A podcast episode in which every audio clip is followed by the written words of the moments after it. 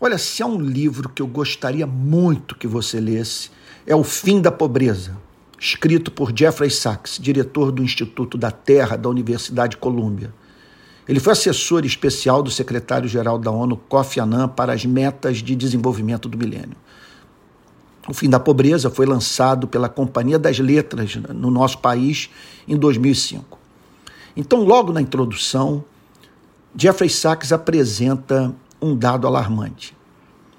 Ele diz o seguinte: atualmente, mais de 8 milhões de pessoas em todo o mundo morrem a cada ano porque são pobres demais para permanecer vivas. Em conexão a isso, ele faz o seguinte comentário: abre aspas. Não faz sentido pregar aos agonizantes que eles deveriam ter se saído melhor com o que lhes coube na vida.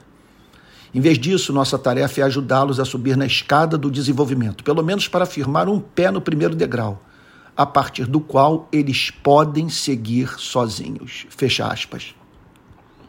Faço o seguinte comentário: quando se fala na missão integral da igreja, é importante que se compreenda que sem essa meta apresentada por Jeffrey Sachs, estamos brincando com um tema caríssimo para a fé cristã, a justiça social.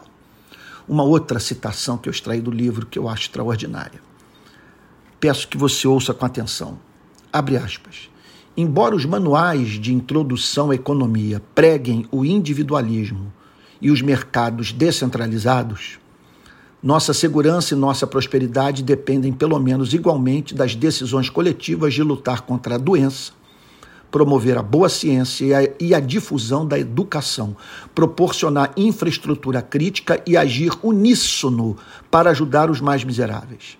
Quando as pré-condições de infraestrutura básica, estradas, energia e portos, e de, e de capital humano, saúde e educação estão disponíveis, os mercados são poderosas máquinas de desenvolvimento, fecha aspas. Então eu peço que você ouça novamente esse parágrafo. O papel do Estado e do setor privado são postos lado a lado, a ponto de nenhum poder ser visto como inimigo do outro. Sem essa harmonia, teremos injustiça e ineficiência. Por que teremos injustiça?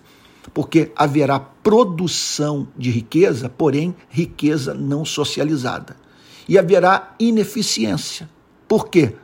Porque não teremos riqueza a ser socializada, uma vez que riqueza não foi produzida.